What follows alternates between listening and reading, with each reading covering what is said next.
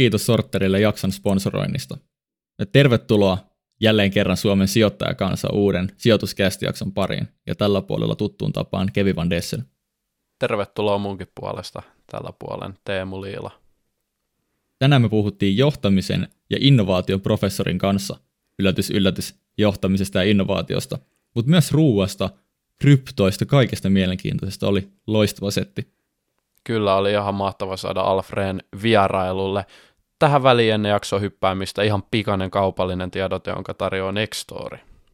Ja Nextory tarjoaa 45 päivää ilmaiseksi juuri teille, meidän rakkaille kuuntelijoille, joten suunnatkaapahan osoitteeseen nextory.fi/sijoituskasti ilman sitä ensimmäistä i-pistettä, jonne te ei muista, mutta se on myös meidän alkuperäinen nimi ollut. Kyllä, me laitetaan linkki kuvaukseen, ei tarvitse kenenkään seikkailla sit missään tuolla netin syövereissä. Jep, mutta miksi Nextory, Teemu? Hyvä kysymys. Kästi lähti liikkeelle kirjasta. Tätäkään ei onnet muista. Kyllä, eli mä sain ensioppini talouskirjasta, nimenomaan audiokirjasta, joka loi kokonaisen pohjan sijoituskästille, ja koska me ollaan laiskoja, niin sen takia audiokirjat on se juttu. Kyllä, ja nyt kaikilla kuuntelijoilla, teillä, on mahdollisuus ottaa Nextory haltuun ja ihan ilmaiseksi 45 päivän ajaksi. Ja siis paljon sä Kevin maksoit tästä. Mä muistan, että sä selitit mulle jotain jäätävää, että paljon sä olit maksanut sen yhden kirjan takia, että koko kästi siis lähti liikkeelle. Niin siis mä maksoin 15 € kuukaudessa tästä mun audiokirjapalvelustilla aikoinaan, mutta siinä oli semmoinen huono juttu, että siinä sai vaan yhden kirjan kuukaudessa ja mutta mun mielestä oli silti vörtti, koska audiokirjat on jotenkin semmoinen niin oikean elämän lifehack, että sä pystyt oppia asioita vähän niin kuin, että sä teet muut, että mä siivosin ja kävin lenkeille ja kuuntelin audiokirjoja ja se loi pohjan sille innostukselle ja ymmärrykselle, mistä sitten myös meidän podcast lähti liikkeelle. Jep, toi on ihan sairas diili. Mä muistan oikeasti, kun äijä oli ihan innostunut tosta kirjasta, että nyt sijoitetaan ja sit meikäläinen innostui myös podcastista ja sitten me laitettiin nämä viisaat päämme yhteen, tai vähemmän viisaat päämme yhteen ja alettiin paukuttaa, mutta siis oikeasti 45 päivää ilmaiseksi. Se kuulostaa ihan hullulta, jos miettii, että paljon sä oot maksanut tällaisesta oikeasti yhdestä kirjasta niin kuin periaatteessa. Niin mä en ole varma, saako tätä sanoa ääneen meidän sponsorista, mutta mä olin rehellisesti vähän yllättynyt, kun Nextory sanoi, että ne tarjoaa meidän kuuntelijoille 45 päivää, siis kelatkaa nyt jätkät, muijat, ymmärtäkää, 1,5 kuukautta ilmatteeksi jäätävä määrä audiokirjoja, ihan posketon diili.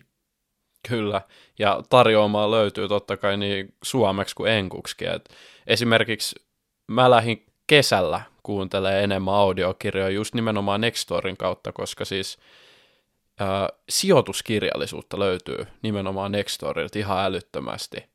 Ja meiltähän kysytäänkin tosi paljon näitä kirjavinkkejä, niin ne melkein kaikki löytyy sieltä. Kyllä, sieltä löytyy esimerkiksi Seppo Saarion legendaarinen kirja Miten sijoitan pörssiosakkeisiin ja sijoituskästistäkin tutun Heikki Keskevälin kirja Tähtäimessä osakkeet. Sieltä löytyy Nalle Wahlroosin elämänkertaa, sieltä löytyy tosi paljon oikeasti loistavia talouteen ja sijoittamiseen liittyviä kirjoja. Siis tänään meidän vieraana olevan Alf Rehnin kirjakin löytyy sieltä. Tämä oli itse asiassa tällainen bongaus just vasta jakson nauhoittelun jälkeen. Kyllä. Jep. Eli nyt kaikki kuuntelijat, laittakaa tämä jakso nopea paussille. Käykää lunastaa 45 päivää ilmatteeksi Nextorista linkistä, joka löytyy meidän kuvauksesta, tai sitten menkää vaan nextor.fi/sijoituskasti ilman sitä ensimmäistä iitä. Tehkää just näin. Kiitos myös sijoittaja.fi ja Suomen osakesäästäjät meidän sijoituskilpailun sponsoroinnista, mutta nyt pidemmittä puheita hypätään itse päivän jakson pariin.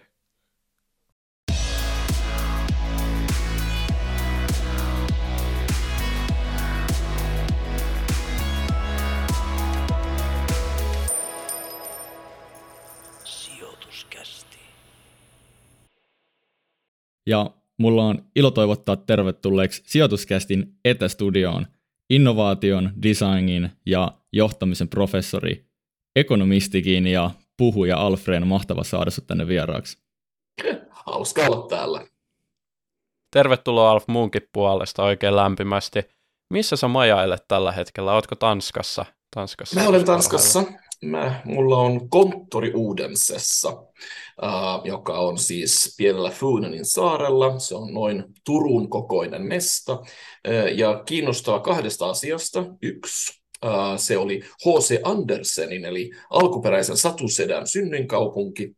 Ja kaksi, se on maailman robotiikkatihein kaupunki. Aha, Turun kokoinen kaupunki, 125 robotiikkafirmaa, joista jotkut alkaa olla ihan niin kuin kunnon kokoisiakin jo. Että se on hauskaa. Mutta mä asun Kööpenhaminassa, koska vaikka mä nyt olen turkulaisena, niin tykkään Turun kokoisista kaupungeista, niin mä matkustan silti sen verran paljon, että mun piti olla lähempänä lentokenttää. Ja jos mä oon ihan rehellinen, niin kyllä mä mielellään asun niin kuin isossa kaupungissa. Et mä oon aina viihtynyt, kun mä oon asunut Lontoossa tai Tukholmassa tai täällä nyt Kööpenhaminassa. Kyllä, kyllä. Tuleeko Helsingissä käytyä usein? Kyllähän mä siellä aina silloin tällöin käyn. Vähemmän kuin aikaisemmin, koska mä jätin aika monta hallitushommaa ja muuta. Ja kyllä täällä Tanskassakin tekemistä riittää ja muuallakin maailmalla. Mutta kyllä mä nyt kerran kuukaudessa normaalisti ehdin käväsemään, vähän riippuen, että mitä tilaisuuksia ja muita siellä on. Kyllä. Sitten jos sulla on nyt kokemusta tälleen monesta Pohjoismaasta, niin mikä on paras Pohjoismaa? No toi nyt on vähän epäreilu kysymys, kun suomalainen kysyy suomalaiselta, että täytyyhän mun niin kuin kommunikoida rakkauttani, siis isänmaata kohtaan. Mun mielestä on vähän väärä kysymys, koska esimerkiksi jos lähtee täällä Tanskassa, jos lähtee niin tuonne Jyllandin päälle, niin eihän he koe, että he on osa samaa Tanskaa kuin Kööpenhamina. Kööpenhamina on niin kuin oma mestansa. Vähän niin kuin, kyllähän me kaikki niin kuin tiedetään, että eihän Kehä kolmosen ulkopuolella, siellä joko ei ole mitään elämää, tai sitten kaikki elämä on sen ulkopuolella, että se on joko tai. Mä puhun mieluummin kaupungeista kuin niin kuin maista, ja mun täytyy henkilökohtaisesti, että on ihan vaan riippuen siitä, mistä mä tykkään ja mikä niin kuin mun niin kuin maailmankuvani on. Kööpenhamina on ehkä ihastuttavin kaupunki, missä mä koskaan olen asunut. Ja Helsingissä on hirveästi hyvä, mutta muun muassa mä en tykkää kylmästä, ja Kööpenhamina on lämpimämpi kaupunki. Yeah. Ja jotenkin Helsingin vibat ovat vähän eri. Helsinki ja Tukholma on aika samanlaisia, hyvin niin kuin työkeskeisiä, urakeskeisiä, koko ajan niin kuin jotain tapahtumassa. Tanskassa on vähän enemmän rela-meininki, että täällä niin kuin, ei kiirehditä silloin, kun ei tarvitse kiirehtiä. Et siitä mä tykkään. Kyllä. Meidän kattava tutkimustyö susta on paljastanut, että sä oot tämmöinen kulinaristi, ja siihen liittyen, niin mikä on sun mielestä innostavin tai niin kuin semmoinen siistein ruokainnovaatio tämmöisen niin kuin kulinarismin historiassa? Voiko se droppaa jonkun? Kulinarismin historiasta. Mä voin, mutta tästä voi tulla hirveän tylsä podcast, jos mä vedän tämän kokonaisuudessaan, koska mä olen... kun sanotaan, mä olen kulinaristi, niin mä kyllä tykkäsin ja tykkään vieläkin käydä niin kuin huippuravintoloissa. Ei siksi, että mun pitäisi näyttää, että näin paljon rahaa mä pystyn törsäämään, vaan siksi, että mua innostaa silloin, kun ihmiset tekee hommia semmoisella niin kuin aivan... intohimolla ja semmoisella ei helkkäri, nyt mä todistan jotain, niin kuin mitä kukaan ei ole nähnyt aikaisemmin, nyt mä luon jotain, mikä on aivan uniikkia. Ja tästä syystä mä sanon, että se mikä ehkä on se tärkein innovaatio, siinä on Escoffier, tuo nimittäin keittiöön, ennen kaikkea niihin hotellikeittiöihin, missä oli silloin, eli hotelli Savoyssa, niin kutsuttu niin kuin garde partie -järjestelmän, jossa hän päätti, että hei, kunnon keittiö pitää niin kuin olla hierarkisesti ja tarkkaan organisoitu. Että kauan ennen kuin joku Frederick Winslow Taylor tuo niin kuin liikkeenjohdon ja yrittää tehdä siitä niin kuin tieteellisen, Escoffier tekee saman vuosia aikaisemmin huippukeittiössä, jossa siis on se ylin se niin kuin oikea chef, hän, joka päättää kaikesta, joka oli Escoffier itse. Ja hänen alla sitten niin kuin jokainen paikallaan, jokaisella on asemansa, kaikkeen pitää toimia niin kuin täydellinen koneisto. Ja tämä mahdollisti siis sen, että me vielä tänä päivänä, jolloin käytetään paljon tätä järjestelmää, niin ravintola voi olla niin kuin jännän uniikki organisaatio siksi, että sen täytyy tuottaa täydellistä tehokkuutta. Jokaisen aluksen pitää olla täsmälleen samalla kuin kaikki muut. Ja nyt me puhutaan niin 2 ja 3 tähden rafloista. Ja samalla täysin uniikki taideteos.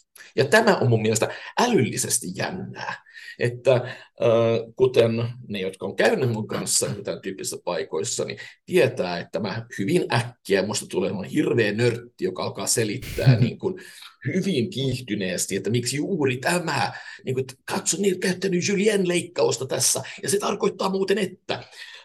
Ja kuten sanottu, jos me menemme tähän niin yksityiskohtiin, niin tästä oli hyvin pitkä ja hyvin tylsä podcast, että ehkä voimme jättää sen siihen. Ei, mutta oli tosi mielenkiintoinen tämmöinen keittiön organisaatio, niin kuin rakenneet. Aika hauska innovaatio. Käytkö muuten pikaruokapaikoissa? Käykö pikaruokapaikoissa? Oh, totta kai. En mä niin kuin... Mulla on 10-vuotias poika, joka tykkää nuggeteista, niin mä käyn ehkä jopa liikaa pikaruokapaikoissa.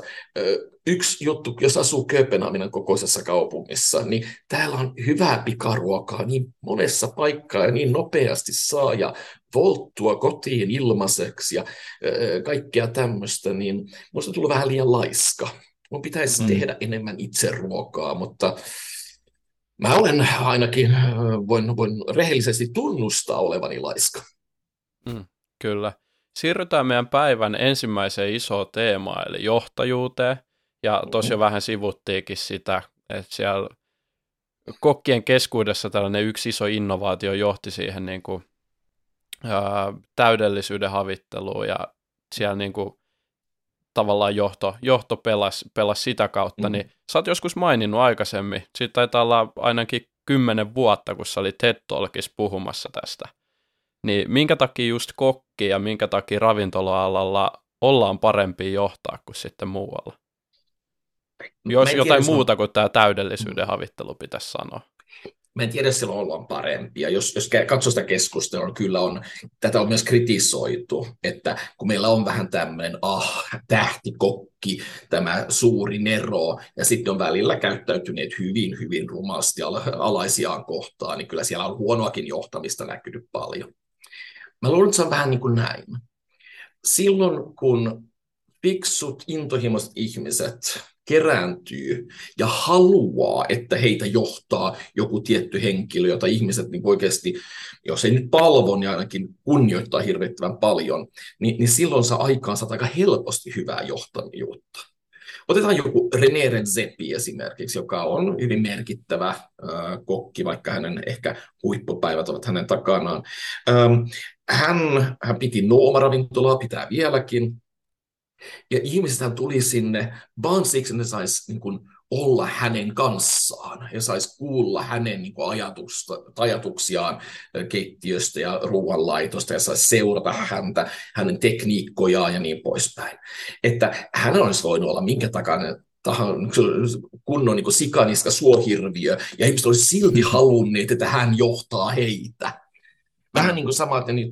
Että kuuleman mukaan, en tunne herraa, niin Quentin Tarantino voi olla aika, niin kuin, aika paskajätkä välillä. Mutta jos Quentin nyt sattumoisin soittaisi ja kysyisi, että tuleeko mä niin kuin hänen niin kuin leffaan, mähän jättäisin niin kuin työn ja vaimon ja lapset välittömästi, koska mä saisin työskennellä Quentin Tarantinon kanssa. Ja jos on silloin tällöin niin kuin vetäisi mua päin nättyä, niin okei, se on se hinta, joka maksan, koska mä saan tehdä töitä Quentin Tarantinon kanssa. Mitä me nähdään tässä on se, että tämä hyvä huono johtajuus on välillä niin kuin se väärä kysymys, vaan mikä on se konteksti, johon johtajuus tulee ja niin kuin, mitä ihmiset haluaa. Steve Jobsia ihailtiin hirvittävästi, ei se ollut aina mukava mies. Se äksyi ja heitti tavaroita ja niin poispäin, mutta hei, se oli Steve Jobs. Ja ihmiset halusivat seurata häntä, koska näki hänessä vision. He näki jotain, mikä niin kuin oli oikeasti niin kuin, loistavaa ja jota he halusivat niin kuin olla siellä.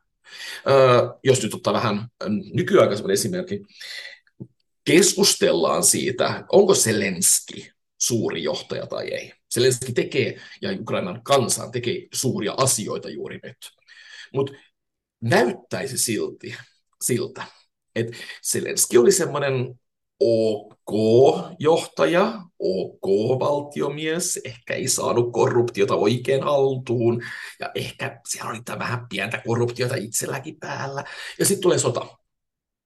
Ja hän ei lähde karkuun, vaan toteaa, ei jumalauta, nyt mä jään tähän. Ja ihmiset niin kun toteaa, okei, unohdetaan se, niin kun, me seurataan sua. Et nyt sä et kämmää tätä, me seurataan sua. Et Zelenski hetkessä siirtyy semmoista vähän nojaa epäilyttäväksi, ehkä vähän suhmorointia, ei oikein tiedä, suureksi idoliksi.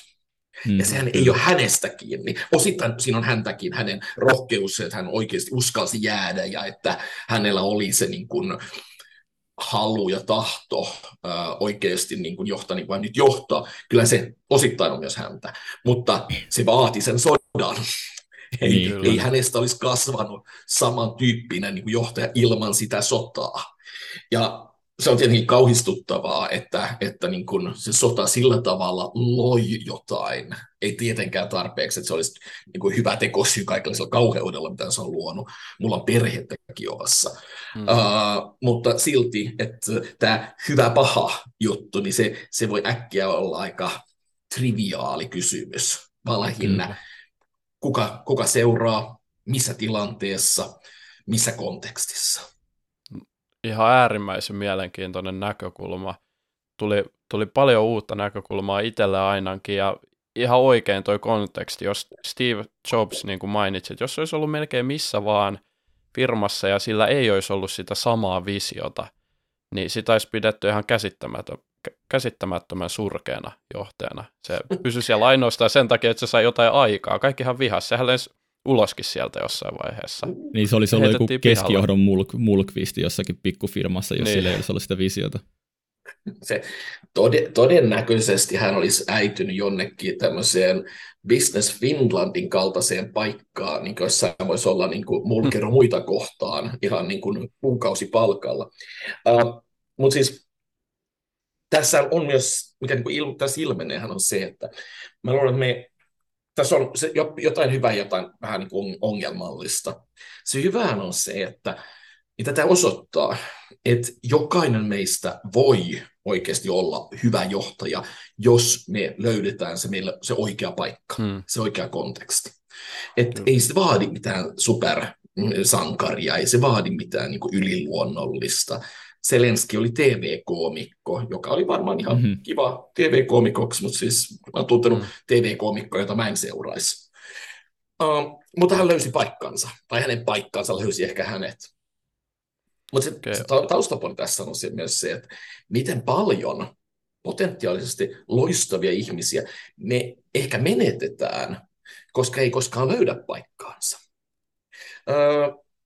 Mun täytyy todistaa nyt ja tunnustaa nyt, että mä en ole tehnyt taustatyötä, niin mä en ole ihan varma. Arvaan, että ainakin yksi teistä on opiskelija, olenko oikeassa? Molemmat ollaan. Molemmat ollaan opiskelijoita. Joo. Ja yritin, että mä en olekaan ainakaan molempia yhtä aikaa, jos mä oon väärässä. Hyvä strategia. Mulla on omassa tutkimusryhmässäni, mulla on nyt yksi opiskelija, joka on kirjoittaa maisterin, siis graduaan. Ja me käytiin just tämmöinen keskustelu, että pitäisikö hän jäädä tutkimusryhmään tai pitäisikö hän lähteä niin kuin jonnekin muualle. Ja mä sanoin hänelle, että kuules nyt, että se on hyvin selkeä. Sä haluat yritysmaailmaan. Sä diggaat sitä, sä saat säädöitä siitä ja näin. Mutta sä tykkäät myös, koska meillä on aika kivaa tässä mun tutkimusryhmässä. Sitten mä sanoin, että että mä voin epävirallisesti kyllä antaa sulle potkut tästä ryhmästä. En siksi, että mä en tykkää susta, en siksi, että mä haluan niin kun, sulle mitään pahaa, päinvastoin tämän rakkautta. Mä tiedän, että jos sä nyt jäät tänne akatemiaan laahustelemaan seuraavat 3-5 vuotta, niin ehkä kirjoittaa väikkärin, ehkä vähän postdokkailee ja näin, Ja sit sä tajuat, että sä et koskaan pääsekään enää siihen niin kuin yritysjuttuun kiinni. Koska on tullut paljon nuorempia tyyppejä, joita voi ottaa niin kuin juniorikonsulteiksi McKinseyin sun muuta. Mm. Et sun täytyy kokeilla sitä. Ja sitten jos sä oot kokeillut sitä 5 vuotta ja se ei ollut sun juttu, niin eihän yliopisto minnekään katoa. Kyllä me tutkijat vielä täällä ollaan 5 ja 10. Niin siellä ei ikää katota samalla tavalla. Ei, ja siellä on vaan hauskaa, että jos joku tulee olla vähän kokemusta, niin kun konsultit on tosi hyviä työntekijöitä, koska ne on pakotettu semmoisen mankelin läpi, että nehän tekee mitä käsketään ja nopeasti. Se on vähän niin kuin palkkaisi sotaväkeä. Niin mä heitin hänet sillä tavalla, niin kuin, että ystävällisesti, rakkaudella ja näin. Mä sanoin, että muuten sä katkeroidut. Ja sä istut tässä 5 vuoden kanssa mun niin kuin viereisessä konttorissa. Ja sä oot mulle katkera, sä oot itsellesi katkera, koska sä et kokeillut sitä sun juttuasi. Mm. Ja tää on mun mielestä tärkeä, kun on nuori, että lähtee kokeilemaan sitä juttua. Ja mä oon hyvin usein niin kuin työntänyt niin kuin mun niin kuin opiskelijoita siihen, että hei, löydä se sun oma kenttäs. Älä vaan mene sinne, missä sun faija nyt sattumoisin on niin kuin keskijohdon pomona ja joka on niin kuin 3 minuutin kävelylenkin päässä. Mulla tuli kerran opiskelija. Hän muistaa tämän paremmin kuin mä muistan sen, koska mä oon jo unohtanut koko jutun, kun hän tuli vastaan Nordic Business Forumissa. Opiskelija tuli, kun mä olin OVO Akademiassa ja sanoi, hei, että mulla on pieni pulma. Et osittain mun pitäisi tulla sun niin kuin, Advanced Organization Theory Seminar, joka oli tämmöinen meidän suuri kurssi, joka oli pitillä käydä läpi, vähän sellainen mankeli.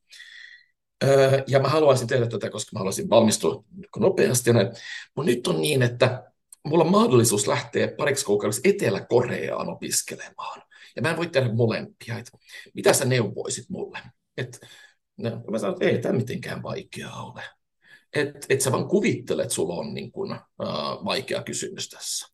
Mä sanon, että jos sä olet niin tyhmä, että sä et lähde Etelä-Koreaan, kun sulla on mahdollisuus, niin mä hylkään sut tässä kurssissa, ihan niin kuin automaattisesti, teit sä mitä tahansa. Että sä oot jo saanut hylsyt siitä kurssista, että se kurssi on kuollut sinulle. Että oliko lisäkysymyksiä? Käydä katsomaan vähän niin kuin hämmentyneenä. Sun mielestäsi mun pitäisi siis lähteä Etelä-Koreaan. Mä sanon, että en minä tiedä, mutta sä et pääse läpi tästä kurssista, että sä voit yhtä hyvin lähteä Etelä-Koreaan. Ja hän kiittää ja lähtee ovesta ulos. Ja ilmoitti sitten, kun mä näin häntä, oliko se 5 vuotta myöhemmin, ehkä 6, kun tuli vastaan Nordic Business Forumissa, jossa hänellä on first class liput, joka on maksanut 3 000 euroa per kipale. Sanoin, että joo moi, muistaakseni? Joo, muistan. Ja sitten kertoo koko tämän tarinan ja osoittautuu, että hän on niin innostunut ja menestynyt siellä Etelä-Koreassa, että hän johti nyt suuren, siis miljardööriperheen tämmöistä personal officea ja näin, ja oli oikeasti niin kuin luonut itselleen aivan uniikin uran keskellä niin kuin eteläkorealaista investointi-ihmettä.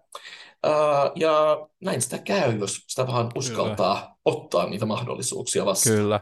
Jos me palataan tuohon johtamiseen nyt vielä tiukasti, niin onko jotain geneeristä taitoa, että se on aina riippuvainen siitä, mitä sä teet ja kuinka hyvä sä oot, mutta onko jotain yhtä? Jos pitää yksi asia sanoa, mikä yhdistää kaikkia johtajia? Onko sellaista? No ei oikeastaan. Siis totta kai on meillä on aina ollut tämmöinen niin toive, että me voitaisiin luoda tämmöinen lista, se yksi lista, se täydellinen lista. Se olisi tosi helppoa, koska sit sitä voi seurata ja sitten se tulee hyvä johtaja. Juuri näin. Ja tietenkin on tämmöisiä, mitä mä nyt sanoisin, raamiehtoja. Toivon mukaan sulla on jonkun tasosta aivotoimintaa, että sä et ole ihan niin kuin helkkarin tyhmä. Toivon mukaan sulla on jonkun tyyppinen moraalinen selkäranka. Toivon mukaan sä oot edes niin kuin keskivertokommunikaatiossa. Tämmöiset selkeät, yksinkertaiset itsestäänselvyydet on niitä. Mutta tämän lisäksi niin mä en oikein usko. Mä olen nähnyt ujoja huippujohtajia. Mä olen nähnyt ekstroverttihuippujohtajia. Mä olen nähnyt semmoisia niin nörttejä, ettei uskoiskaan huippujohtajia. Mä olen nähnyt oikeasti semmoisia hiirulaisia, jotka niin kuin periaatteessa näyttää samalta kuin palaverihuoneen tapetit ja silti menestyneet johtajina. normaalisti, kun mä niin luennoin tästä, niin mä sanoin, että on yksi asia ja ainoastaan yksi asia, minkä mä tiedän, että en niin yhdistää. Ja se tarina on vähän liian pitkä kertoakseen tässä, mutta se on erään, sitä voi kutsua autenttisuudeksi, aitoudeksi. Mä kutsun sitä linjan pitämiseksi. Tahtoo sanoa, mun maailmassani johtajuus on tavallaan jotain, mitä tapahtuu ihmisten välillä. Sä et voi olla hyvä johtaja, jos sä et ole pystynyt luomaan luottamusta sun alaisissa, että ne oikeasti niin luottaa sunhun, tietää, että kuka sä olet, pystyy seuraamaan sinua. Ja tätä ei luoda, jos sä et jollain tasolla ole niin kuin aito. Ja se ei tarkoita, että sun täytyy olla täydellinen. Se tarkoittaa sitä, että kun minä esimerkiksi tulen uudelle työpaikalle ja pitää niin kun yrittää luoda jonkun tyyppistä niin kun relaatiota, niin mä kerron kaikista niistä tavoista, joilla mä oon aika huono. Mä en ole hyvä hallinnossa, mä unohtelen ihmisten nimiä, mä olen muutenkin vähän niin kun unohtelen asioita, mä en ole hyvä puhelimessa, mutta aika hyvä sähköposteissa ja näin poispäin. Näin, koska mä uskon, että jos mä kerron myös heikkouksistani ja tavoista, jotka, niin kun, jossa mä voisin olla parempi, niin ainakin ne tietää, että mä olen jollain tasolla rehellinen. Ei sitä tarvitse niin itse asiassa niin alastomaksi riisua ja niin sohimata, olen niin huono tässä ja tässä ja tässä. Mutta se, että niin pystyy ainakin kommunikoimaan avoimesti ja aidosti itsestään. Ja jollain tasolla, niin sehän on vähän kuin parisuhteessa. Kyllä sitä niin kuin, yhden illan juttuja voi tehdä ja sä kerrot, että sä olet oikeastaan James Bondia tai kansainvälinen jalokivivaras. Mutta jos haluaa rakentaa kunnon parisuhteen, joka kestää vähän pidempään, niin sitä on oltava aito. Ja siinä ei voi valehdella. Siinä täytyy niin kuin näyttää myös ne heikot puolet. Mut ja se sama on johtajuudessa. Mutta tuommoinen aitoushan on aika niin kuin moderni tapa johtaa. Musta tuntuu, että jos miettii, jos lähdetään vähän vertailemaan niin kuin modernia ja vanhan tai tämmöistä perinteisempää, vanha-aikaisempaa johtajuustyyliä, että moderni on tämmöinen, että ollaan aitoja ja ollaan inhimillisiä ja vanha-aikainen on tämmöinen, että sä oot semmoinen ylijumala sun norsunlutornista. Ja varmaan molemmissa on hyviä puolia, mutta mikä on niin kuin sun mielestä semmoinen selkeä ero niissä ja onko jompikumpi niin kuin ehdottomasti parempi? Oletko sä varma tuossa? Siis toi on aika vahva olettamus, että se vanhan aikainen oli semmoista hirveän etäistä. Täytyy muistaa, että sehän oli myös aikaa, jolloin kaikki tunsi patruunan ja patruunan vaimon ja patruunan lapset. Ja me oltiin pienillä paikkakunnilla ja kaikki tunsi kaikkia. Kaikki tiesi, kenen kanssa patruunalla on niin kuin salasuhde ja näin poispäin. Että... Ja tämän päivän niin me puhutaan paljon aitoudesta, mutta on se helkkaripan helpompaa niin kuin olla epäaitoa Twitterin ja Zoom-kokouksen takana. Mutta tiedätkö Alf, kun mä oon nuori, niin mä en ole nähnyt niitä vanhoja johtajia. Tämä on vaan tämmöinen karkea oletus, että minkä tyyppi siinä voisi olla. Siis meidän, nyt joudun käyttämään akateemisena, meidän diskurssi johtajuudesta on muuttunut. Ennen vanhaan puhuttiin paljon siitä, että miten johtajan ei saanut alentua siihen, että liiaksi niin kuin oltiin niin kuin, työläisten lähellä ja näin poispäin. Ja tänään taas puhutaan transparenssista ja näistä hienoista asioista. Mä luulen, että se on monimutkaisempaa kuin että olisi joku vanhanaikainen tai joku moderni. Että aika moni asia johtajuudessa on jollain tasolla, ehkä ei ikuista, koska ikuisuus on pitkä aikaa, mutta hyvin, hyvin vanhaa. Kyllä joku kivikautinen johtaja, niin kyllä senkin piti pystyä selittämään, mitä hän tarkoitti. Hän ei voinut, jos hän niin kun käytti liikaa väkivaltaa tai oli liian niin sikavainen, niin kyllä joku tuli sitten ja päätti hänen johtajan päivät. Eli johtajan täytyy jollain tavalla pystyä pelaamaan tällaista poliittista peliä. Tietyt asiat ovat ikuisia. Se, mikä ehkä on muuttunut, on se, että kun maailmasta tuli monimutkaisempaa, niin johtaja ei enää pysty samalla tavalla niin kuin näyttelemään niin kuin hän tietäisi kaiken ja tuntisi kaiken ja olisi se niin kuin kaiken viisauden alku ja juuri. Kyllä. Että tavallaan niin kuin teknologia ja muu niin kuin yhteiskunnan kehitys on vähän tullut vähän nöyryyttä meille, että me ei voida samalla tavalla niin kuin, samalla tavalla niin kuin kuvitella, että me ollaan vaan se ukko ylijumala. Että tämä on varmasti tapahtunut, mutta se on, mä aina vähän vierastan tätä, niin kuin, että olisi joku, mä olen kuullut niin monta kertovan, että nyt tulee se uusi johtajuus. Mä olen seurannut johtajuuskeskustelua yli 30 vuotta. Yli 30 vuotta mulla on luvattu, että nyt se tulee se uusi johtajuus. Ja me istutaan silti samoissa kokouksissa, kun me aina ollaan istuttu, ja meillä on vieläkin hyvin samannäköiset ja samanoloiset johtajat. Että mulla ei ihan samaa uskoa siihen, että tämä kiiltävä uusi moderni johtajuus tulee niin nopeasti kuin väitetään, tai edes, että se näyttää, miltä me kuvitellaan. Kyllä. Vaikuttaa siltä, että tämmöinen vertailu ei ole ehkä se, mitä sä teet, koska se on aika niin kuin binääristä, niin kuin vanha vs. uusi ja mitä tässä ollaan käyty, mutta mä nyt silti pakotan sut olemaan binäärinen ja vertaileva. Joten meillä on nyt tämmöinen segmentti. Mä annan sulle 2 johtajaa, jotka jotenkin on ehkä vähän samantyyppisiä tai samalla alalla tai jotain. Ja sun pitää sanoa meille vaan selkeästi, että kumpi on parempi johtaja, ja sitten semmoinen hissipuheenomainen perustelu, että miksi. Mm-hmm. Ja ensimmäinen parivaljakko on Donald Trump ja Joe Biden. Kumpi on parempi johtaja ja miksi? No, kyllä. Siinä voi kyllä sanoa aika yksinkertaisesti, että Joe Biden on osoittautunut olevansa parempi johtaja. Osittain ihan vain siksi, että hän on tasapaksumpi.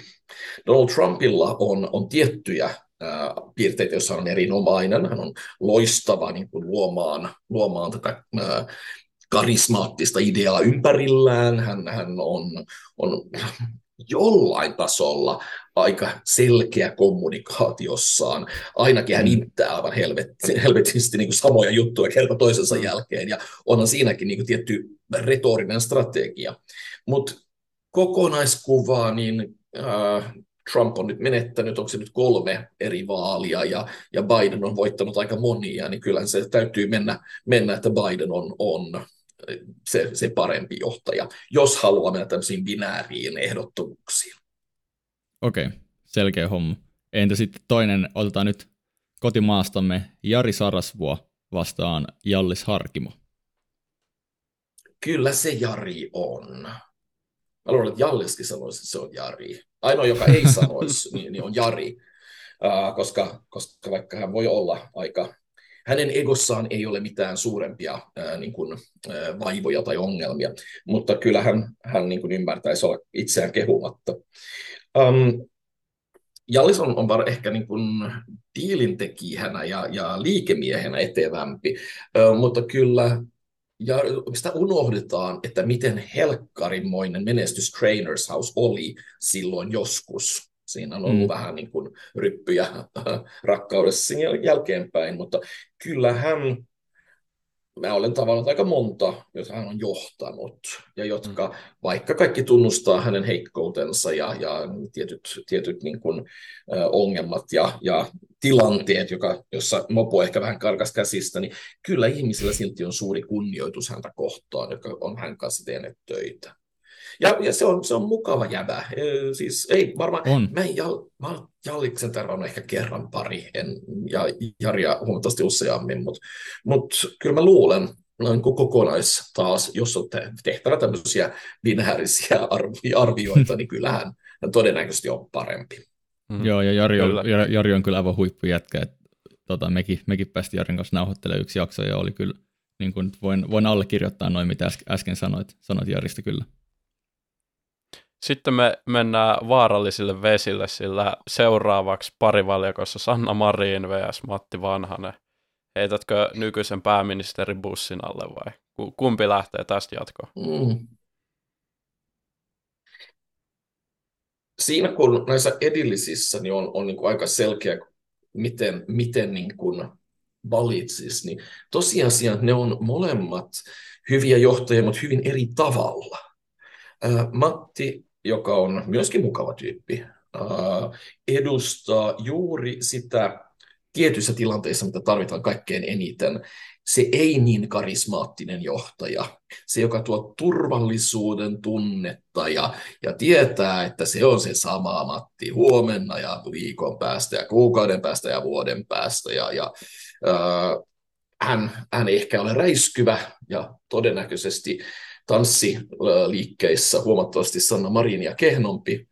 Olen nähnyt molempien tanssivan ja voin todeta, että kyllä Sanna tanssii paremmin. Ja kun taas Sanna on hyvin erityyppinen johtaja, johtaa hyvin eri tavalla.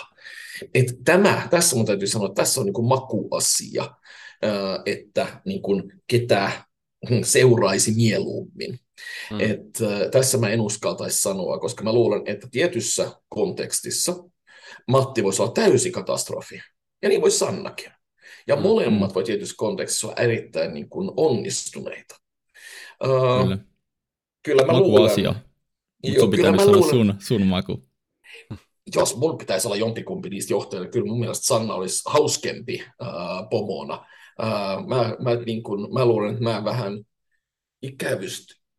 Ei toisaalta, on mulla niin paljon egoa, että mä en halua, että mulla on joku semmoinen, joka niinku on mua näyttävämpi. Kyllä mä haluaisin Matti minua johtamaan, koska Matti hoitaisi ne jutut, jotka mä hoidan huonosti, ja hän ei koskaan olisi minua vauhdikkaampi tai värikkäämpi. Niin mä haluan egoistisesta syystä, mä haluan Matin. Matti johtamaan. Loistavaa. Pitää laittaa Matille viestiä, että tehdään joku yhteisjakso, niin sitten saadaan tämä hoitamaan. Nyt on käyty johtajuus aika hyvin ja hypätään vähän innovaatioihin, joka on toinen hyvin mielenkiintoinen kokonaisuus, josta sulla on varmasti paljon kokemusta ja tietoa ja taitoa. Ja ihan alkuun tämmöinen aika perustavanlaatuinen kysymys, että niin onko innovoiminen tärkeää ja miksi niin edes innovoidaan? Miksi kaikki voi olla vaan samaa? Toi on kyllä omalla tavallaan. Toi voisi kuulostaa tyhmältä kysymykseltä, jossa vaan todetaan niin kuin tuhisten, että totta kai meidän täytyy, koska katsokaa näitä kaikkia ihania asioita, mitkä meillä on ympärillämme. Ilman innovointia meillä ei olisi näitä taloja, meillä ei olisi näitä mikkejä, meillä ei olisi mitään internettiä. Mutta eräät ovat kyllä huomioineet. Esimerkiksi suuri antropologi Marshall Salins, että jos me kuvitellaan, että kivikaudella oli helvetin ikävää ja kauhistuttavaa ja näin, mutta Salins oli tehnyt loistavaa niin kuin työtä arkeologien muiden kanssa ja yritti selvittää, että miten paljon paiskittiin duunia keskimäärin silloin, kun me oltiin vielä kivikautistilassa. Ja täytyy muistaa, kun me oltiin kivikautistilassa, me ei oltu Suomessa. Me oltiin paikoilla, jossa oli rantoja, jossa oli aina lämmin, jossa oli niin oikeasti jatkuva kesä. Ja hän tuli sen tulokseen, että keskimääräinen työaika oli 2-3 tuntiin per päivä, koska ei mitään järkeä niin kerätä turhanpaa kamaa, koska jos on ruokaa, se pilaantuu, jos on muita kamoja, ne vaan tekee elämän niin monimutkaiseksi. Ja lopun ajasta, mitä me tehtiin? Me kerrottiin toisillemme vitsejä, me rakasteltiin, me katseltiin maailmaa. Meillä oli oikeastaan aika miellyttävää. Että voisi ihan aidosti sanoa, että ehkä innovaatio olisi meidän suuri ongelma. Se on meidän perussyntimme. Me haluttiin jotenkin luoda jotain suurempaa. Ja hitto, me vaihdettiin paratiisisaari siihen, että meillä on 40 tunnin työviikot, jos me ei olla konsultteja, koska silloin on 65 tuntisia. Jatkuvalla tyytymättömyydellä. Juuri näin. Kyllä jotenkin niin kuin voisi niin kuin miettiä taaksepäin, mutta tämähän on täysin turhaa, koska me nyt ollaan täällä, tämä on nyt se meidän tilanne. Ja meillä on vähän se, että me emme enää voi lopettaa. Tämä on tämä iso pyörä käy, ja meidän täytyy niin kuin jatkaa, ja etenkin juuri nyt meidän täytyy jatkaa, koska kuten ehkä jotkut ovat huomanneet, niin me ollaan kämmätty, me ollaan melkein onnistunut tuomaan tämä planeetta, ja tarkoittaa, että meidän täytyy oikeasti nyt innovoida, että me löydetään ne ratkaisut, että me voidaan jatkaa tätä meidän aika mukavaa elämäntyyliämme. Ja tässä voi sanoa ihan kuin mainostyylisesti, yksi jatko-opiskelija mun yliopistollani, ei mun jatko-opiskelijaa, koska silloin mä kehuisin paljon enemmän, niin keksi tuosta vaan, koska johon sitä piti keksiä, että miten voidaan ihan skaalautuvasti, eli siis isossa määrässä, bangita CO2, eli hiilidioksidia, ja tehdä siitä täysin niin kuin kestävää biokaasua. Tämä on jättiläismäinen harppaus, koska tämä oikeasti voi tehdä niin kuin vaikutuksen siihen, miten meidän hiilidioksidipäästöjä prosessoidaan. Ja tämä on vasta alkujensa, mutta se niin kuin aidosti voisi tehdä jotain. Ja tämähän on innovaatio. Se on jotain, mitä aikaisemmin ei pystytty tekemään, joka lähti luovasta ideasta, jossa tehtiin jotain, joka toimii käytännössä, ja nyt siitä tulee innovaatio, kun se löytää markkinansa, tai tahtoo sanoa, että kun sitä aletaan käyttää laajemmalla skaalalla. Ja tämä on tärkeää, mutta se osoittaa myös sen, ja nyt mä olen vähän niin kuin luennointityylillä, ja mä pyydän anteeksi, näin se aina käy, kun pyytää professorin jonnekin, se alkaa luennoimaan, että innovaatio on siksi ongelmallinen käsite, että se kuvaa sekä tätä, nämä on mun AirPodit, mä tykkään näistä, ne on kivat tässä, tarviiks mä näitä? No en, kyllähän me pärjättiin ilman näitä, se on nice to have. Ja sitten on tämmöinen, joku joka keksi sitten hiilidioksidista oikeasti tehdä biokaasua skaalautuvalla tavalla. Yksi äärettömän tärkeä, yksi oikeastaan aika turha, ja molemmista käytetään ihan samaa. Että kyllä siinä äkkiä menee pää pyörälle. Tiedättekö te muuten, mitkä on siisteimpiä innovaatioita? No, sijoitusinnovaatio tietysti, ja sellainen on saapunut vihdoin Suomeen isosti, ja tämän takia on siisti ilmoittaa, että meidän seuraava kaupallinen tiedote on yhdessä Trade Republicin kanssa. Meillä Suomessa ei ole ollut paljon vaihtoehtoja sijoitusalustoista, mutta tilanne on nyt parantunut, sillä Trade Republic on saapunut suomenkielisellä sovelluksella. Kyllä, Trade Republic on siis online-välittäjä, jolta löytyy ihan posketon määrä osakkeita, rahastoja ja muita johdannaisia. Ja me ollaan niin figuissa niiden Suomeen tulosta, koska välittäjän valinnassa tärkeintä on hinta, ja Trade Republic on todella halpa. Kyllä, että jokainen toimeksianto maksaa euron, esimerkiksi mun toimeksianto Nordnetilla on maksanut 7 kertaa enemmän, joten onhan tämä nyt aika houkutteleva. On, ja säästösuunnitelmat on lisäksi täysin maksuttomia.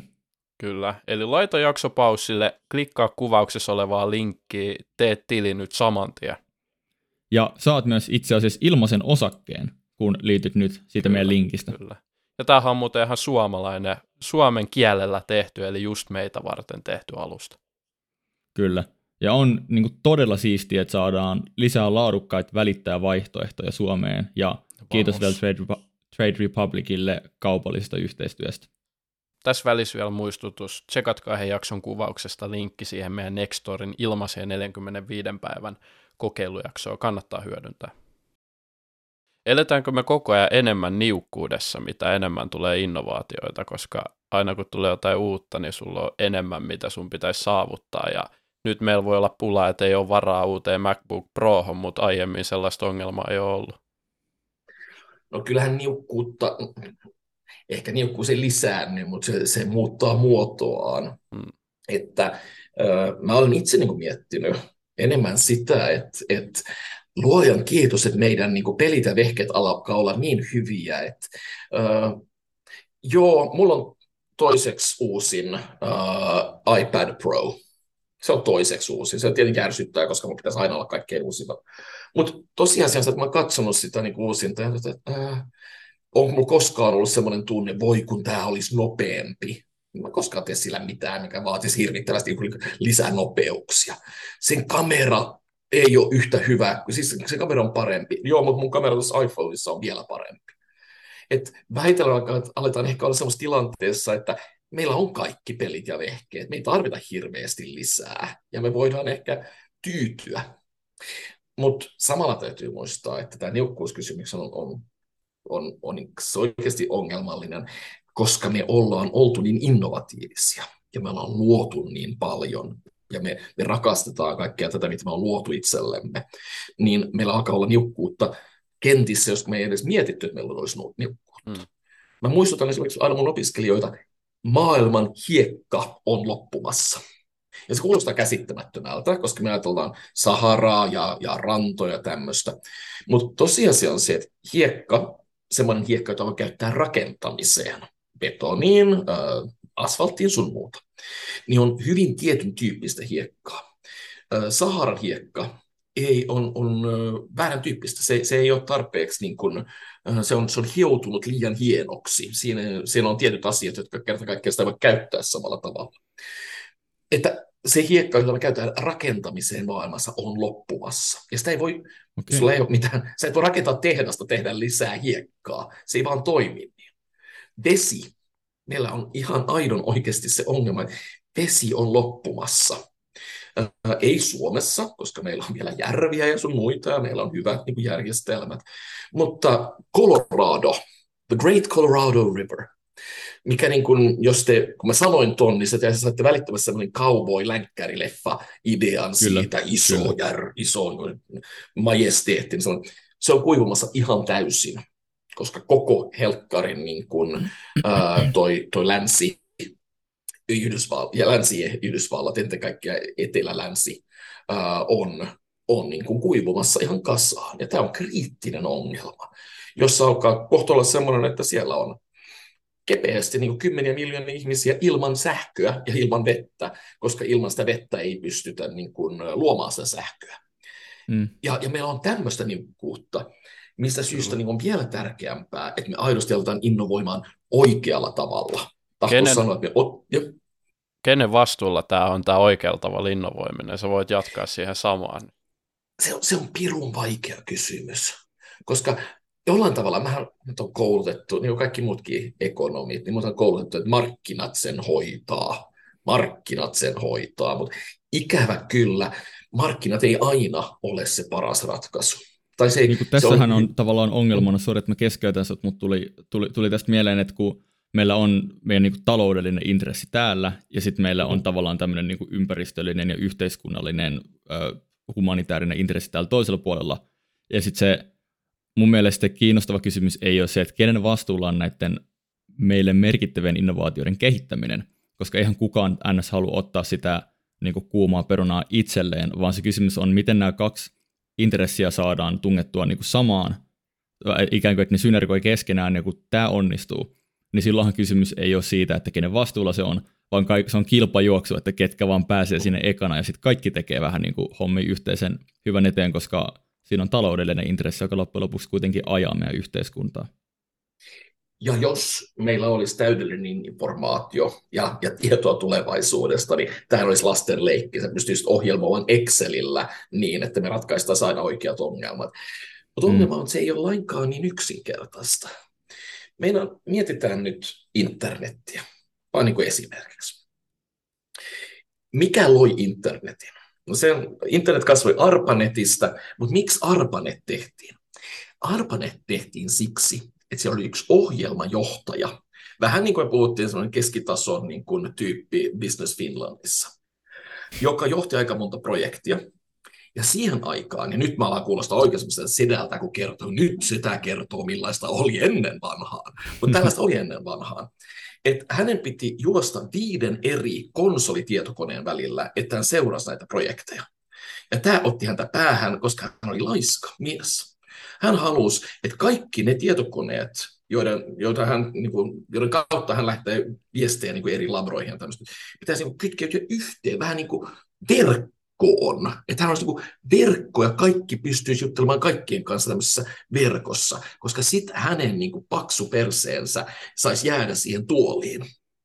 Ja hän onnistui ylipuhumaan oman pomonsa siirtämään $1 miljoonaa, joka silloin oli iso raha, pois toisesta projektista. Ja mikä oli se projekti?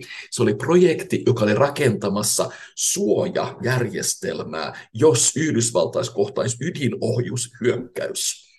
Että 1 jätkän laiskuus oli tärkeämpää kuin että suojauduttaisiin ydinaseilta ainakin jonkun mielestä.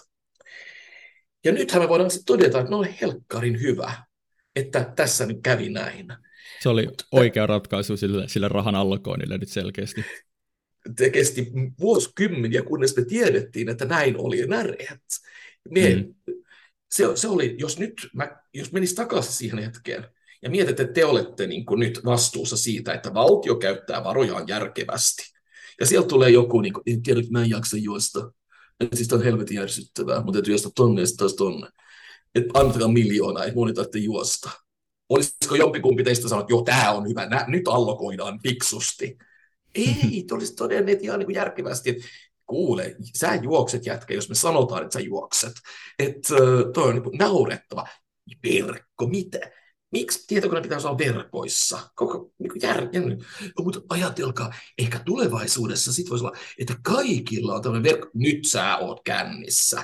Nyt sä oikeasti puhut ihan sekavia mies, että älä nyt, että denied.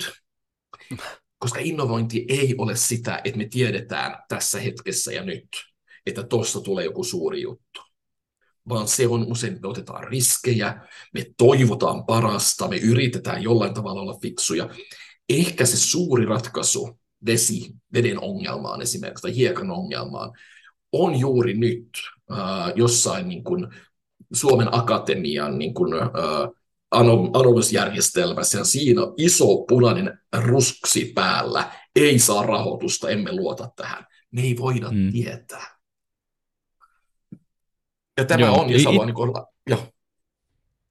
No itse asiassa nimenomaan tämä, että ei saa rahoitusta, ei voi tietää, niin tämä on niin kuin innovoinnin ongelma ja vähän niin kuin haaste. Ja tästä tuli mieleen, että miten mieltä sä oot niin kuin startup-toiminnasta ja sitten niin kuin VC eli Venture Capital-toiminnasta. Että nehän on tosi tärkeä tekijä tässä meidän systeemissä, jotka tarjoaa näille yrityksille, mitkä innovoi niistä rahoitusta. Mä en voi muuta sanoa, kun se on tietenkin hirveän tärkeää, ja kun olet itse niissä piireissä mukana. Mutta täytyy myös muistaa, että tämä on niin kuin vaikea kenttä, ja on niin ongelmallista tietää, mikä oikeasti menestyy ja mikä ei. Ja rehellisyyden nimissä ei ne riskisijoittajat ole läheskään niitä superviisaita näkijöitä, kun me välillä kuvitellaan, että mä tunnen aika pösilöitä, jotka ovat menestyneet äärettömän hyvin riskisijoittajina, koska heillä oli onnea. Onni on tärkeä osa tätä. Ja melkein aina niin kuin viittaan, minulla oli 2 opiskelijaa, kun mä olin Ruotsissa, vähän niin kuin te 2, ja he kirjoitti mulle gradu, yhdessä, sitä saa tehdä, ainakin silloin saa tehdä KTH:lla tuolla Ruotsissa.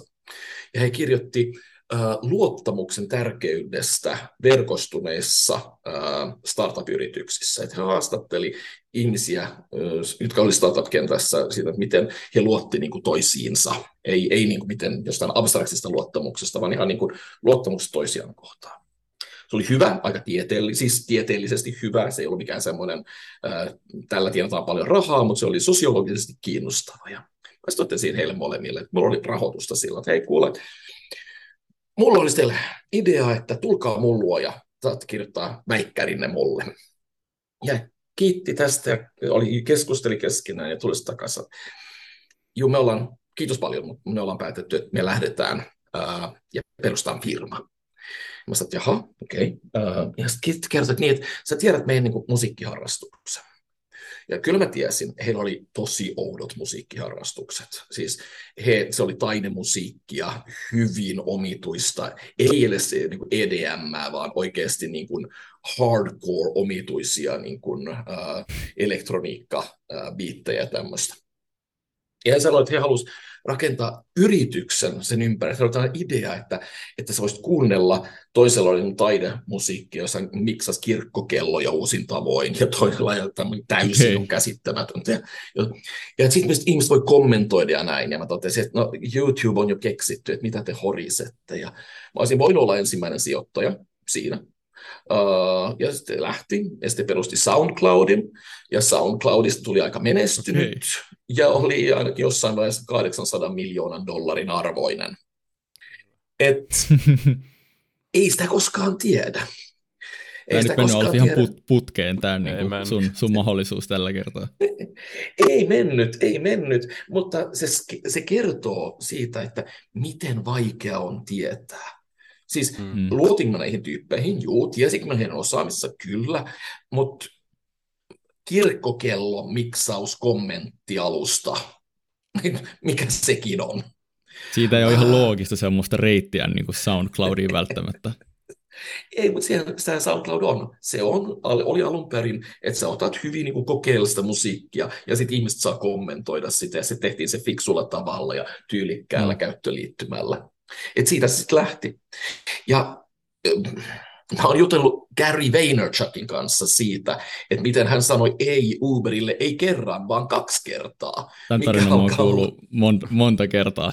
Vaikuttaa, että se ei ole vieläkään päässyt siitä yli.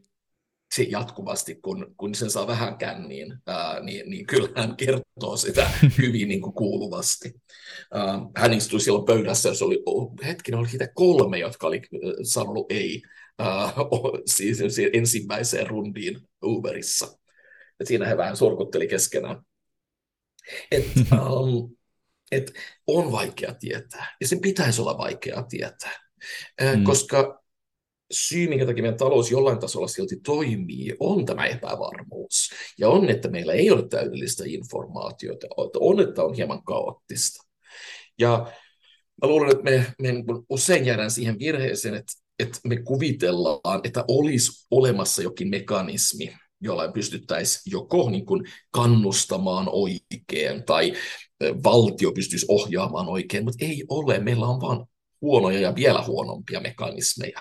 Ja meidän täytyy vaan niin kuin yrittää hellin niin kuin töytäsyin saada jutut ainakin vähän oikeaan suuntaan. Kyllä. SoundCloudeista ja Ubereista muuten puheen ollen, niin miten sä näet tällainen niin kuin alustatalous, kuinka paljon toi tulee mahdollistaa meidän ja tulevien sukupolvien innovaatioita? Alustatalous on aika laaja käsite. Ja mulla on sosiaalinen media. Tässä niin kuin, nyt mun täytyy olla vähän harkita, koska mulla on hyvä kaveri, Tero Ojanperä, joka on alustatalous evankelista henkeen ja vereen ja uskoo tähän niin täysin, että mä en antakaan halua suututtaa. Mä luulen, että totta kai meillä on tänään helkkarin paljon paremmat alustat luoda asioita, kommunikoida, tehdä yhdessä kuin koskaan aikaisemmin. Niin onhan se niin kuin tietenkin auttaa tai voi auttaa. Mutta samalla niin täytyy kyllä muistaa, että ei meillä koskaan ollut oikeastaan työkaluista puutetta. Kyllä niin kun, jos haluaa kirjoittaa suuren suomalaisen romaanin, niin kyllä sen pystyy tekemään ihan paperilla ja kuulakärkikynällä. Vaikka se on paljon kivempaa kirjoittaa iPadilla, Ulysses-ohjelmalla ja sitten se voi saada suoraan sieltä mediumiin nappia painamalla. Et ehkä mä olen itsessäni huomannut tämän. Mä unelmoin siitä täydellisestä tuottavuusalustasta, se täydellinen ohjelma, jossa on ihan kaikki, mitä minä tarvitsen. Ja mä olen käyttänyt tunteja etsiäkseni sen, enkä koskaan löytänyt. Samaten mä oon, niin kun sosiaalinen media on tosi hauska. Aina kun tulee joku uusi alusta, niin totta kai mun täytyy mennä sinne katsomaan ja sinne miettimään, ja onko tämä nyt se seuraava. Ja mä tajuan, että mä käytän enemmän aikaa vertailemaan alustoja, kun mä aidosti käytän kirjoittamiseen ja tekemiseen.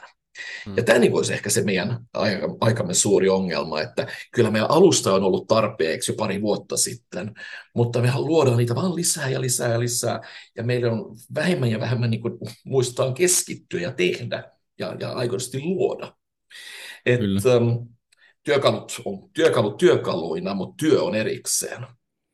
Mut mun mielestä alustataloudessa ei välttämättä ole kyse siitä, että onko meillä työkalut ja miten ne työkalut on, vaan se on enemmän tämmöinen liiketoimintamallin innovaatio ja myös niin kuin muutoksia kuluttajakäyttäytymisessä. Et sen sijaan, että mä kävin joskus niin kuin vaikka vuokraamassa elokuvaa, niin sitten mä vein sen kotiin ja katsoin sen, vei siihen, että mä maksan tavallaan sitä mahdollisuudesta minä tahansa hetkenä katsoa sen elokuvan. Tai että aikaisemmin mä kävin ostamassa kahvin, mutta nykyään mä käytännössä en mieti sitä, mutta lähtee 10 euroa kuukaudessa jonnekin espressohaussiin, ja sitten mä vaan voin käydä hakemassa sen kahvin sieltä. Niin mun mielestä tämä on se niinku alustatalouden se niinku juttu, ja semmoinen, mikä ollaan ehkä huomattu, että on aika houkuttelevaa kuluttajille. Onhan bisnesmalleissa, tai näissä uusissa alustatalouden bisnesmalleissa paljon niinku hyvää, ei siinä mitään. Mutta täytyy silti muistaa, että tämä oli vähän minne mä halusin niinku tulla, että tämäkin on vaan työkalu. Että joo, se on joku, jos sattumoisin tykkää Espresso Housen kahvista, on tarpeeksi usein Espresso Housen lähellä, niin kyllä tämmöinen tilaus voi olla erinomainen juttu. Ja kyllä minäkin tilaan aivan liian montaa alustaa erinäisistä syistä. Mutta se tulee kyllä silti takaisin siihen, että miten... Nyt vaikka hän istuu samassa huoneessa, voi sanoa, koska mä sanon sen suomeksi, hän ei ymmärrä suomea sanaakaan. Kun mä ja mun naisystävä istutaan ja mietitään, mitä me katsottaisiin tänään, niin meillä on Netflix, meillä on HBO Max, meillä on Prime ja meillä on Apple TV, tai siis Apple Plus, mikä se nyt on nimeltään. Plus on sitten joitain muita, jos me jaksettaisiin niin nekin kytkeä. Meilläkään kuluu niin pitkä aika, kun me valitaan, mitä katsotaan, niin me ei koskaan ehditä katsoa mitään niin loppuun saakka. Me käytään samaa aina. Joo, on se kiva, että meillä on paljon alustoja, mutta välillä niin voisi jopa sanoa, että olisi hauskaa, sä voisit mennä niin sinne videovuokrauspaikkaan, sä valitset yhden asian, no nyt meillä on tämä, nyt me katsotaan tätä, pulinat pois. Sä et pysty tappelemaan yhtä kauan tai klaraamaan yhtä kauan videokaupassa. Kyllä alustatalous on tietenkin tärkeä tuonut asioita, mutta tietyt perusasiat, miten me kulutetaan, et cetera, niin kyllä ne on mulle tärkeämpiä kuin se, että alustatalous on hieman yksinkertaistanut ja nopeuttanut tiettyjä asioita. Kyllä. Yksi tosi mielenkiintoinen tuli alustataloudesta mieleen, niin on niin kuin fintech-maailma ja tavallaan, koska finanssisektorihan on ollut tämmöinen aika vähän muuttuva, niin on ollut mielenkiintoista, minkälaisia innovaatioita, vaikka mä eksyin tästä semmoiselle sivustolle kuin sorteri.com tämmöiseen blogiin niin kuin digipankeista, me voidaan Teemu kanssa vaikka linkkaa se blogi tuohon alle, ja muutenkin jotenkin tuntuu, että kryptojen ja kaiken kautta on tullut tosi mielenkiintoisia innovaatioita liittyen niin kuin finanssipuoleen, niin mikä on sun mielipide niin kuin fintechistä? Fintech on kehittänyt aika paljon niin kuin jänniä juttuja ja tärkeitäkin juttuja. Mutta sielläkin niin, mun huoli, ja mä sanon tämän yhdessä fintech-konfassa, niin on ollut ehkä se, että me ollaan keskittytty liikaa näihin seksikkäisiin juttuihin, että katso nyt tämä on mun mobile first uusmuotoinen pankkini, ja vähemmän ratkaisemaan niitä oikeasti isoja haasteita, mikä meillä on meidän talousjärjestelmässä. Esimerkkinä, että joo, nyt mä pystyn saamaan niin kuin 4 uutta pankkia mun kännyyni periaatteessa alle tunnissa, koska mä pystyn identifioitumaan kaikkea. Se on tosi näppärää ja kivaa ja näin. Mä en tarvitse 4. Mulla on pankki, mulla on 2 pankkia, ne toimii, kaikki on ok, mä saan hommat hoidettua. Yhtä aikaa sulla on esimerkiksi suuressa osassa Etelä-Amerikkaa uskomaton ongelma siksi, että ei ole ollut oikeastaan mitään niin kuin järjestäytynyttä tietoa siitä, että kuka omistaa minkä osan maata. Esimerkiksi Brasiliassa on hirvittävä ongelma siinä, että me ei tiedetä, mitä niin kuin oikeastaan pitäisi olla Amazonian alkuperäiskansojen omistamaa ja mikä sitten on vaan joku amerikkalainen tai muu firma, joka on tullut vaan sanoa, tämä on meidän metsä, me otetaan tämä nyt. Koska sulla ei ole mitään niin kuin alustaa, joka pystyisi niin kuin kunnolla ratkaisemaan tätä ongelmaa, koska siinä ihmiset ei ole nähneet siinä tarpeeksi niin kuin voittomahdollisuuksia. Samaten sulla on äärettömän paljon ihmisiä ilman vakuutuksia monessa maassa, koska heillä kerta kaikkiaan ei ole tarpeeksi niin kuin identiteettiä, että vakuutusyhtiöt uskaltavat antaa heille vakuutuksia. Ja tässä niin kuin voi ehkä todeta, että mun mielestä lohkoketju on potentiaalisesti hieno ja tärkeä keksintö. Ehkä ei aivan optimoitu vielä, mutta tästä voidaan sitten keskustella niin kuin energian käytöstä sun muusta. Ja se pystyisi mahdollistamaan oikeasti vallankumouksellisia innovaatioita, mitä tulisi esimerkiksi identiteettiin, pankkeihin, omistusrekisteröintiin, vakuutuksiin, ennen kaikkea niissä maissa, joista tästä tarvittaisiin kaikkein eniten, josta ei oikeasti voisi pelastaa ihmishenkiä. Ja mitä me saadaan? No mä saan, että Lunar kysyy, jos mä haluan maksaa erikseen siitä, että mulla on metallinen niin kuin Lunar-kortti, taiko eikä. Joo, meillä on kaikki nämä hienot fintechit, mutta mitä ongelmaa ne ovat oikeasti ratkaisemassa. Niin, se on hauskaa ja seksikästä ja mageeta, ja sen takia kaikki niin kuin energia ohjautuu sinne, että eihän ihminen välttämättä ole mikään loogisia olento kuitenkaan. Juuri näin. Ja niin kuin, kyllä mä näen potentiaalia fintechissä ja esimerkiksi lohkoketjuratkaisuissa, mutta mä näen myös, että täällä on ollut paljon se ongelma, että energia on mennyt siellä, missä kun se on ollut hauskinta ja paras pöhinä ja hauskimmat bailut. Ja tämä ei aina johda optimaalisiin ratkaisuihin. Mm, kyllä.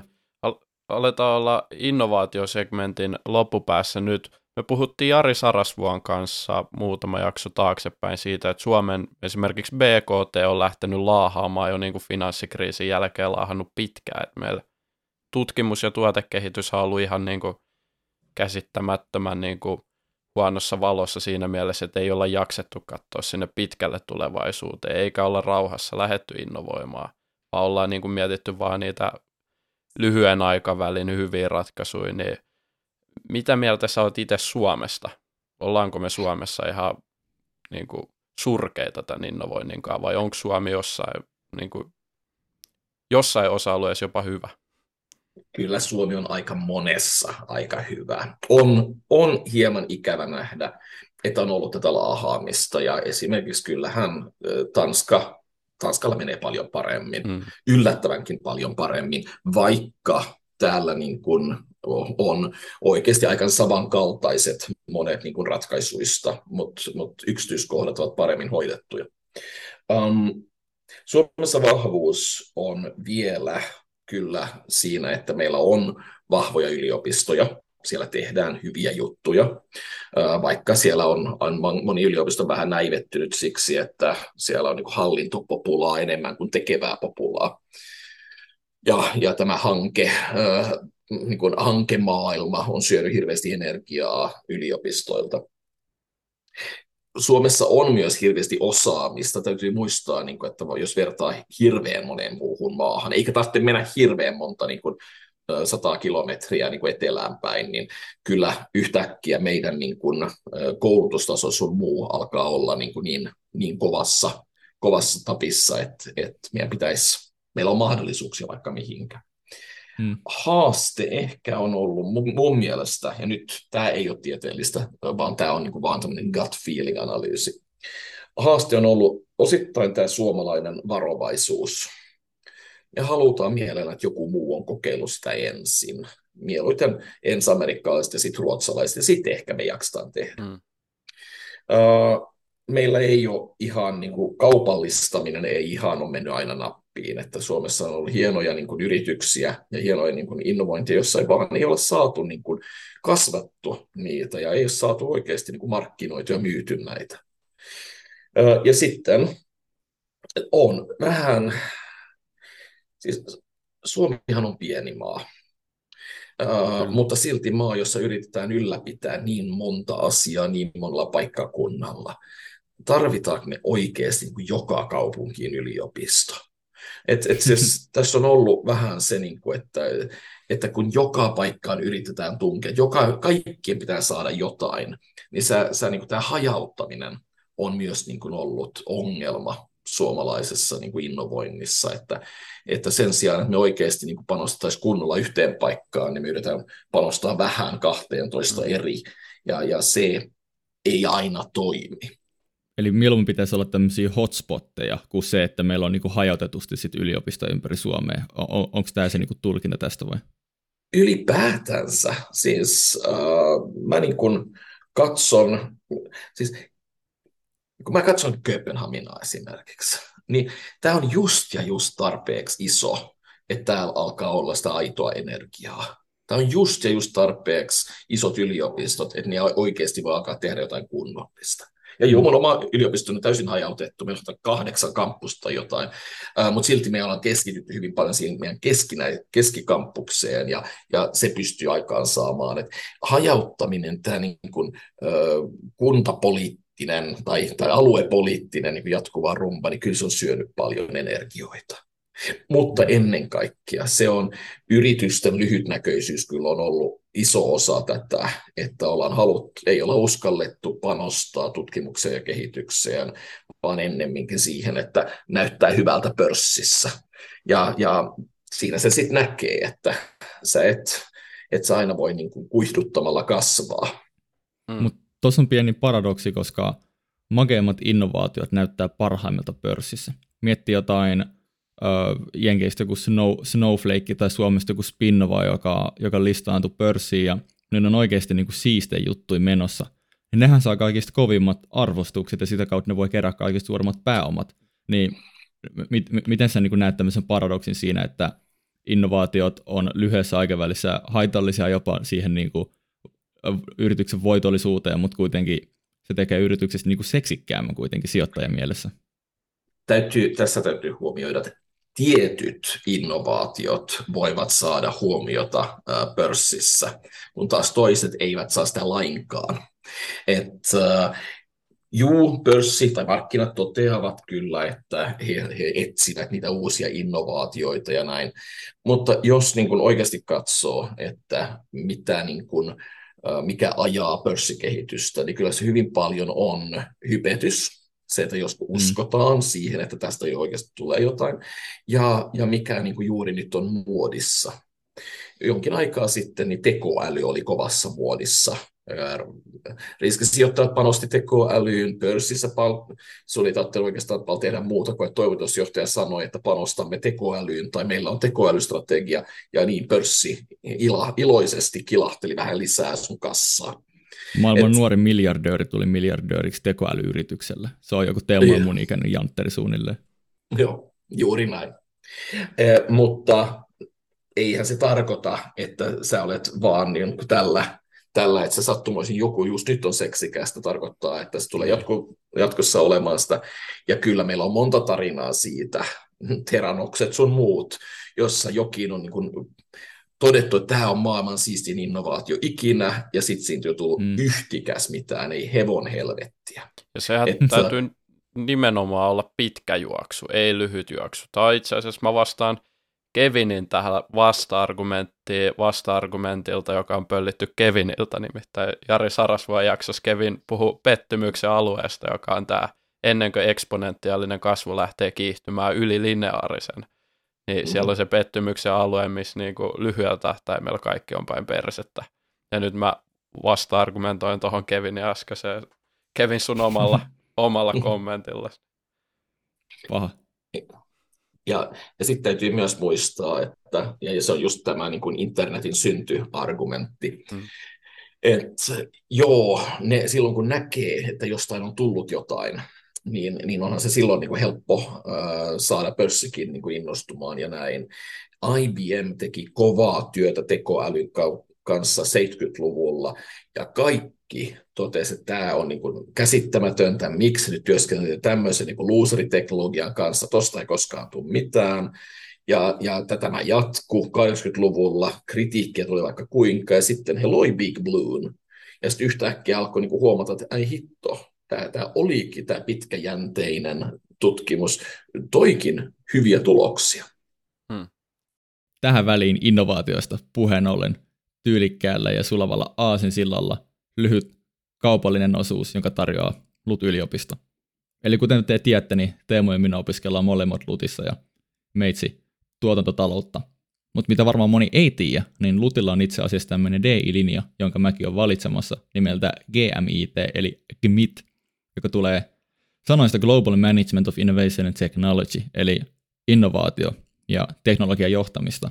Ja tämä on mun mielestä tosi mielenkiintoinen linja, ja miksi mä itse valinnut tämän, niin yksi syy on myös se, että täällä on itse asiassa kansainvälisellä tasolla tunnistettu tämmöinen laatuleima, minkä tämä GMIT on ansainnut, joka on mun mielestä tosi kiinnostavaa, ja tekee myös siitä osaamisesta, minkä sä hankit, niin aika paljon kilpailukykyisemmän työmarkkinoilla. Niin LUT on makea, koska on tämmöisiä siistejä DI-linjoja, kuten GMIT. Alf, jakso alkaa lähestyä nyt loppua, ja meillä on sulle jäljellä klassikkokysymys, joka vaihteeksi on jopa relevantti meidän jakson aiheeseen liittyen. Tämä on ihan mahtava homma. Eli mikä on sun mielipide kryptovaluutoista tai kryptoista kokonaisuudessaan? Hauska kysymys. Ylätasolla kovasti tykästynyt keskusteluun siitä. Tahtoo sanoa, että se on niin jännä, ollut jännä keskustelu. Ja mä itseään voin aina käyttää sitä, niin kun mä yritän puhua innovoinnista, niin mä niin aina pystyn kysymään, niin, että käsi pystyyn kaikki, jotka osti bitcoinia, kun se maksoi $1. Käsi pystyyn kaikki, jotka osti bitcoinia, kun se maksoi $10. Yksi janteri kerran yhden luennolla totesi, että hän oli ostanut, kun se oli $1,000. Ja sitten mä katos helkkari, että se tuli hyvät massit, jossa pidit ne kaikki, ja sanoi, ei, kun se on tuplaantunut, niin hän möi pois kaiken. Klassikko. Joo, että sehän niin tietenkin on hauska, että meillä on tämä jokin kryptovaluutot, josta puhua. Mä luulen, että tulee, kuten sanottua, mä uskon, että lohketju, siis mikä niin kuin ajaa näitä kryptovaluuttoja, mä uskon siihen innovaationa, koska mä näen, että mitä se voisi tehdä monessa eri kentässä, ei pelkästään niin kuin kryptovaluutoissa. Mutta mä luulen, että myös se spekulatiivinen huuma, joka on ollut kryptovaluuttien ympärillä, sulla on kaiken maailman shitcoins, memecoins, etc.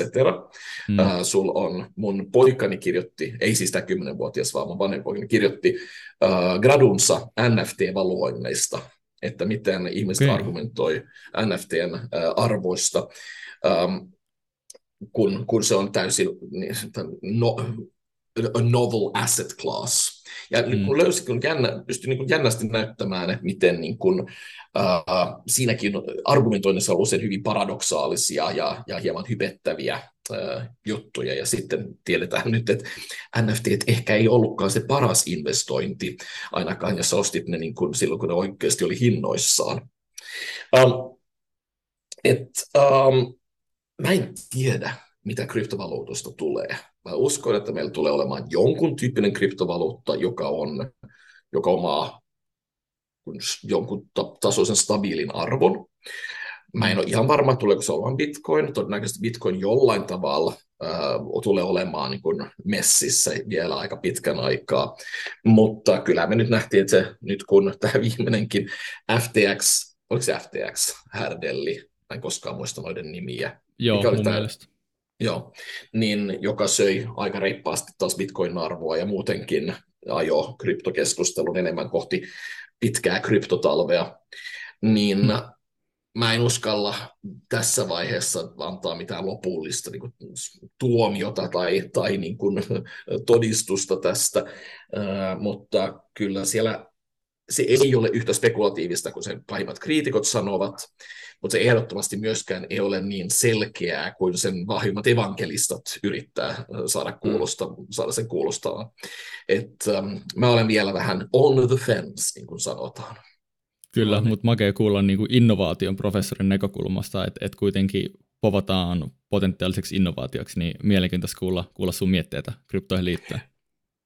Lohkoketju on niin kuin hyvin, hyvin kiinnostava teknologiana. Ja mä luulen, että tämän tyyppinen teknologia, kuten mä en tiedä siis arkkitehtuurista tarpeeksi, että voisin sanoa, että minkä tyypin arkkitehtuuri on paras lohkoketjuarkkitehtuuri, mutta kyllä se, että meillä voisi olla esimerkiksi niin kuin täysin kaikkien, periaatteessa kaikki voisi omata oman digitaalisen identiteettinsä ja varmistamaan, että sun omaisuus pysyy sun omaisuutena ja kellään niin kuin rosvoparonilla tai muulla ei voi tulla sitä niin kuin, sulta viemään, niin kyllähän siinä on erittäin suurta arvoa ja tarvetta meidän niin kuin yhä monimutkaisemmassa globaalilla planeetalla. Kyllä siinä on innovaatiovoimaa ja paljon käyttämättä ennen kaikkea. Ehdottomasti. Näihin viisaisiin sanoihin on mahtava lopettaa tämä jakso. Ja Alf, kiitos älyttömästi, että tulit vierailulle ja tämä oli suuri ilo meille. Totta kai, kiitos teille. Kiitos paljon Alf munkin puolesta. Onko jotain some, ainakin Twitter sellainen, että missä sua kannattaa seurata? Onko sulla muita jotain, mitä sä haluaisit esitellä tai onko uusia kirjaprojekteja, mitä nyt odottaa? Nyt saat mainostaa meidän yleisölle rauhassa. No, kyllä mun löytää aika monelta somealustalta. Mä en saa ottaa enemmän kavereita Facebookiin, koska siellä on vissiin 5000 mennyt umpeen. Ja mä olen Twitterissä aina silloin tällöin. Mutta nyt mä vähän on ottanut Twitter-paussia, koska siellä on niin sekava meininki just nyt, että mä en ole hirveästi edes yrittänyt seurata, mitä siellä tapahtuu. Mä en ole TikTokissa ainakaan tietää. Mä luulen, että mä menin TikTokiin, että mä rekisteröin sen TikTokissa, että mä olisin Alf Rehn varattuna sielläkin. Sä pääset nyt TikTokiin sijoituskästi vieraana, niin saadaan hyviä pätkiä. Hyvä näin. Ja kirjaprojekteista kai voi saada sen verran, että mä just lähetin mun viimeisen osan yhdestä myyntikirjasta. Ja kun me kirjoitetaan Ojanperän Teron kanssa ja Tomin kanssa. Hitto alkaa mennä niin myöhäiseksi, että mä en enää muista ihmisten nimiä, joka itse on tulossa tässä jossain vaiheessa keväällä, jonka se nimi on Vihaan myyntiä. No niin. Juuri siitä, että miksi niin moni meistä niin kuin vihaa ja vieroksuu myymistä, vaikka se on niin tärkeää taloudessa. Ja vähän siitä, miten päästäisiin siitä yli. No niin, tästä aiheesta puhuttiin Petteri Kaijasilan kanssa, Sektoralarmin toimitusjohtaja. Siellä oli myös, että onko myyjä paha ja miksi kaikki nyt vihaa myyjiä sitten. Juuri näin. Kyllä. Alright, mutta hei, kiitos kaikille kuuntelijoille, että jaksoitte kuunnella ja katsoitte loppuun asti ja kaikki nämä perussomettajahommat, eli tykätkää tästä ja jakakaa frendeille ja antakaa meille tähtiä Spotifyssa, laittakaa tilauksia YouTubessa, niin me voidaan tavoittaa vielä enemmän ihmisiä tällä talouden ja yrittämisen ja sijoittamisen ilosanomalla. Kyllä, se on just näin. Kiitos Alf ja kiitos kaikki kuuntelijat, niin se on tältä viikolta taas morjes. Se on moro.